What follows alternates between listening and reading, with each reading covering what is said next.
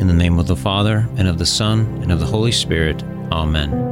O Lord God Almighty, I beseech thee by the precious body and blood of thy divine Son Jesus, which he himself, on the night before his passion, gave as meat and drink to his beloved apostles, and bequeathed to his holy church to be the perpetual sacrifice and life giving nourishment of his faithful people, deliver the souls in purgatory, but most of all, that soul which was most devoted to this mystery of infinite love, in order that it may praise thee, therefore, together with thy divine Son and the Holy Spirit in thy glory forever.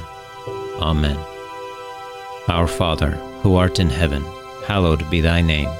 Thy kingdom come, thy will be done, on earth as it is in heaven.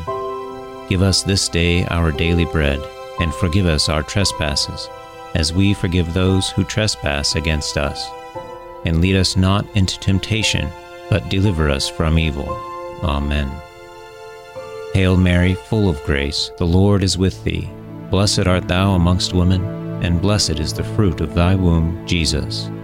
Holy Mary, Mother of God, pray for us sinners, now and at the hour of our death. Amen. Glory be to the Father, and to the Son, and to the Holy Spirit, as it was in the beginning, is now, and ever shall be, world without end. Amen.